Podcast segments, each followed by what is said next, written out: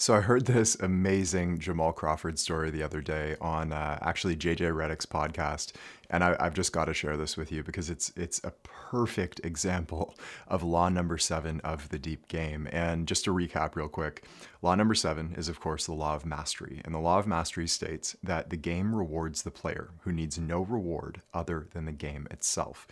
So Jamal Crawford, as you I'm sure know, was a nasty, nasty player, and uh, as the story goes, he's in a contract year, so like really big year. It's when they're going to renew his contract, or he's going to go into free agency and get signed by another team. So he needs to play well. In a contract year, they land in a city the day before the game, and he goes to a random playground and plays three hours of pickup just against random people. three hours of pickup at full speed as hard as he can the day before a game, and then goes into the game, of course, the, night, the following night and, and plays really well. And as the story goes, he said he basically did that all the time. You couldn't keep him off the court. I don't know if the teams that uh, he was under contract with actually knew that he was doing this, but you just couldn't stop him from playing. The guy was playing all the time, and he'd play against anybody at any time, no matter who you were. Uh, you know, like on some random playground in some random city, he would be there. And it's funny because now he is officially, as he was saying in the podcast, he said he was like unre- non-retired, meaning he was ready to play. If a team, he's out of the NBA right now and he's unsigned, but if any team calls him up, he said, "I am in, I'm ready, I'll play any role. Just like show me where to sign."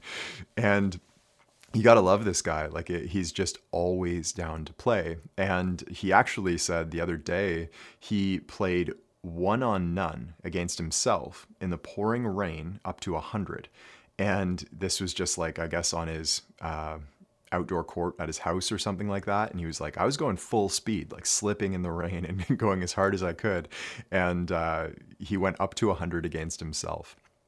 So again, you gotta love this guy, and it, it, he's just such a shining example of law number seven. Again, the game rewards the player who needs no reward other than the game itself, and his love for the game is so deep that it's fueled one of like the most awesome careers to watch. Like Jamal Crawford was such a joy to watch, and you could tell that guy just loved to hoop. Like again, you couldn't keep him off the court, and so often, well, I, I was actually, I was reminded of a text message that I got from a player. So I'll share this with you now. This player actually, um, I've been working with for many years, I think 10 years now. He went from being uh, essentially end of the bench on his ninth grade JV team to now playing professionally in Ireland. And I think he just took a year off because of coronavirus. But um, really, one of the greatest underdog stories and the greatest players that I've had the pleasure to work with. And so this is the text message that he sent me. He said, in talking to younger players, I think one of the things that holds them back is that a lot of them play for social status and extrinsic motivation, meaning, meaning external motivation, more so than the love of the game. And how true is that? It's like speaking with um, kids that I've worked with, you speaking with any of your teammates, sometimes, like if you really dig into the reasons that you're playing this game for, a lot of the time things come up like, I want to prove everybody wrong. I want to be the best. I want to like win the MVP, win the championship. I, all of these things that are external and essentially beside the point of actually the act of playing the game itself. And if the act of playing the game itself and your love for that act of playing the game itself is not the core motivating factor in your basketball career and your reason for doing this, then it's going to fall flat. Okay. It's going to fall flat and it's never ever going to work. So, and I should caveat that if you do have like phenomenal world class genetics, you can probably make it work, like just to get status and money and girls or whatever you want. Uh, yeah, if you're Zion Williamson, not that he plays that way for that reason, but if you're Zion, you got his body, you can probably make it work. But for the rest of us, if your love for the game is not fueling how you play the game, the decisions that you make in your career, and your reason for playing it in the first place, it's not going to work. And I'll illustrate this with an analogy. The best analogy that I can come up with is actually in uh, relationships. Okay, so let's say, and after having many, I guess five, like fairly serious relationships in my life that were longer than a year, anywhere from a year to three or four years I will say that it doesn't matter how attractive the other person is, doesn't matter how cool you look with them, like how, how impressed your friends are that you're with them. It doesn't matter how much they do for you or, or any of those things if the love isn't there, it's never ever going to work, and you are going to come out on the other side of that relationship feeling as though you wasted your time. And if you are basing the people that you're in relationship with on uh, external things like their looks or you know how much status it gives you to be with that person, how popular they are, things of that nature, things that many human beings base base their relationship choice on. If you're basing it on those factors alone, then you will be missing out on one of the crown jewels of human experience, which is true love. And having experienced that as well, I will say there is almost no other reason for living. Like it's it's truly that uh, that incredible of an experience. There's no amount of money, there is no amount of status or recognition or accolades or literally anything else that you could give me to replace that. Having experienced it, I, I can literally say that I can go to the grave happy, knowing that I came here and learned what this life is all about, which is true love. And so, if that's not there, then whatever you're doing is essentially a waste of time. I liken it to um, collecting stamps. Like everything else is is like stamp collecting. It's pointless next to that true love. And so that love that you have for the game, the reason that you started playing in the first place is the only reason to play this game.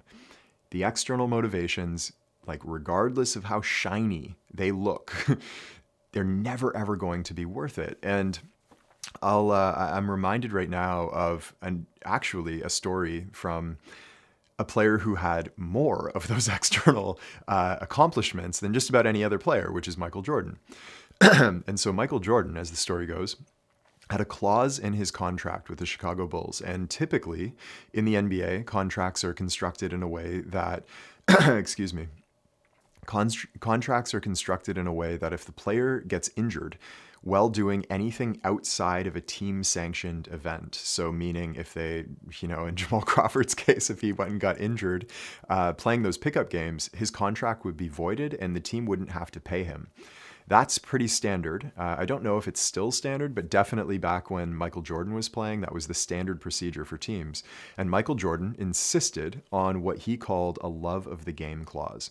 And the love of the game clause uh, basically said that, excuse me, the love of the game clause said that he could play anywhere at any time for any reason simply for the love of the game.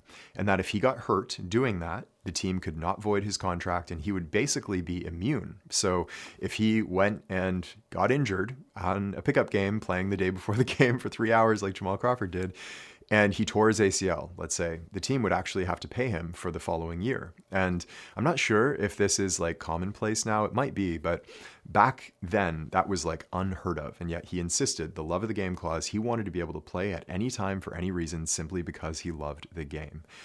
So once again, uh, I, I'm I'm I'll, I'll bring it back to that relationship analogy, okay? And the point that I'm trying to drive home here is that your love of the game is sort of like this master key that kind of unlocks your potentials in the game of basketball. And trying to achieve some external result, some external status, some external reward is sort of like simply using the wrong key for the lock. Okay, you've got this like big dangling keychain and you've got dozens of keys on it, and yet only one is the right one. And it's that big shiny one in the middle, that love of the game key. and if you use any other key, the desire for social recognition, for status, for reward, for accomplishment, for any of these fleeting momentary, uh, you know, external rewards, if you use any of the other keys, they're not going to unlock. And in a relationship, let's say, you're in an argument with your girl or boyfriend, and during this argument, you're both trying to get the other to see your point of view. Okay, you're you're fighting for your point of view, she's fighting for her point of view, uh, or he or whoever, and you're fighting for your point of view and you're both trying to get the other one to do something for you. You both want this external thing. You're like, I, I need you to do this for me, and here's why, and here's why. And the more you uh, try to drive home your point, the more they try to drive home their point. And maybe if you've been in a relationship, you know how this goes. There's no end to it. Regardless of how right you think you are, I promise you the other person thinks that they are exactly just as right. And so there's no end to it. It's this it's this cycle to nowhere, right? And so the only thing that actually dissolves the conflict that you're in and ends the argument and actually resolves it and gets you both what you actually want is coming back to, oh, wait, I love you. I'm sorry, I love you. Like, um, I do feel that way, but I love you more than that. Okay. I love you more than the thing that I'm trying to get. And you probably experienced, if you've had relationships, that in these cases, immediately it's like the other person just melts and you melt as well. And the thing that you thought was so important during the argument is no longer important. It's totally beside the point. And once you reconnect on that level, the other person is happy to give you what you want. And that's the real meaning of the game rewards the player who needs no reward other than the game itself. When you stop trying so hard to get what you want, you have it. you already have it. And that's the realization that I, I, pray you get today from this talk and, and from all of these talks. Really, you already have what you're searching for. You already have the ability to play the game with with and for the love of the game. And one of our players said this brilliant quote in the Deep Game Forum the other day, and I'll, I'll probably butcher it. Um, it's it was something to the tune of when you try to get results you never get results. When you uh, or when you play for results, you never get those results and you never get the love. When you play for love, you get love and results. and uh, essentially, that's true. When you play for the love of the game, the results come so much easier, so much more smoothly, and so much more uh, naturally. Like you don't even have to really try for them. And when you play for those results, once again, you, you're just chasing a shadow. You can never catch it. If you stay still, though, the shadow is there, right? And it's the same way with the love of the game. So take after Jamal Crawford, MJ. Uh, take after yourself when you first started playing this game and the reasons you started playing it for. The simple love of the act of playing the game itself. Like that is the reason. That is the reason. So I hope that helps you out, and I will see you in the next one.